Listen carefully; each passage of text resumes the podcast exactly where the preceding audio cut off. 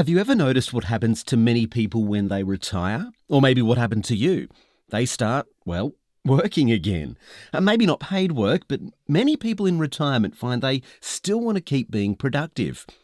And there's a simple reason why. The Bible teaches that God is a worker and He made us to work just like Him. We've been what I like to call wired to work. And that doesn't just magically switch off the day we retire. We might slow down a bit, change what we do as our strength and energy deteriorates, but we'll likely find life more fulfilling and satisfying when we're kept productive, especially when we're doing things for others. Knowing this sets us up well for the best kind of retirement. This is Andrew Laird with God in 60 Seconds. For more space to think and talk about God, go to thirdspace.org.au.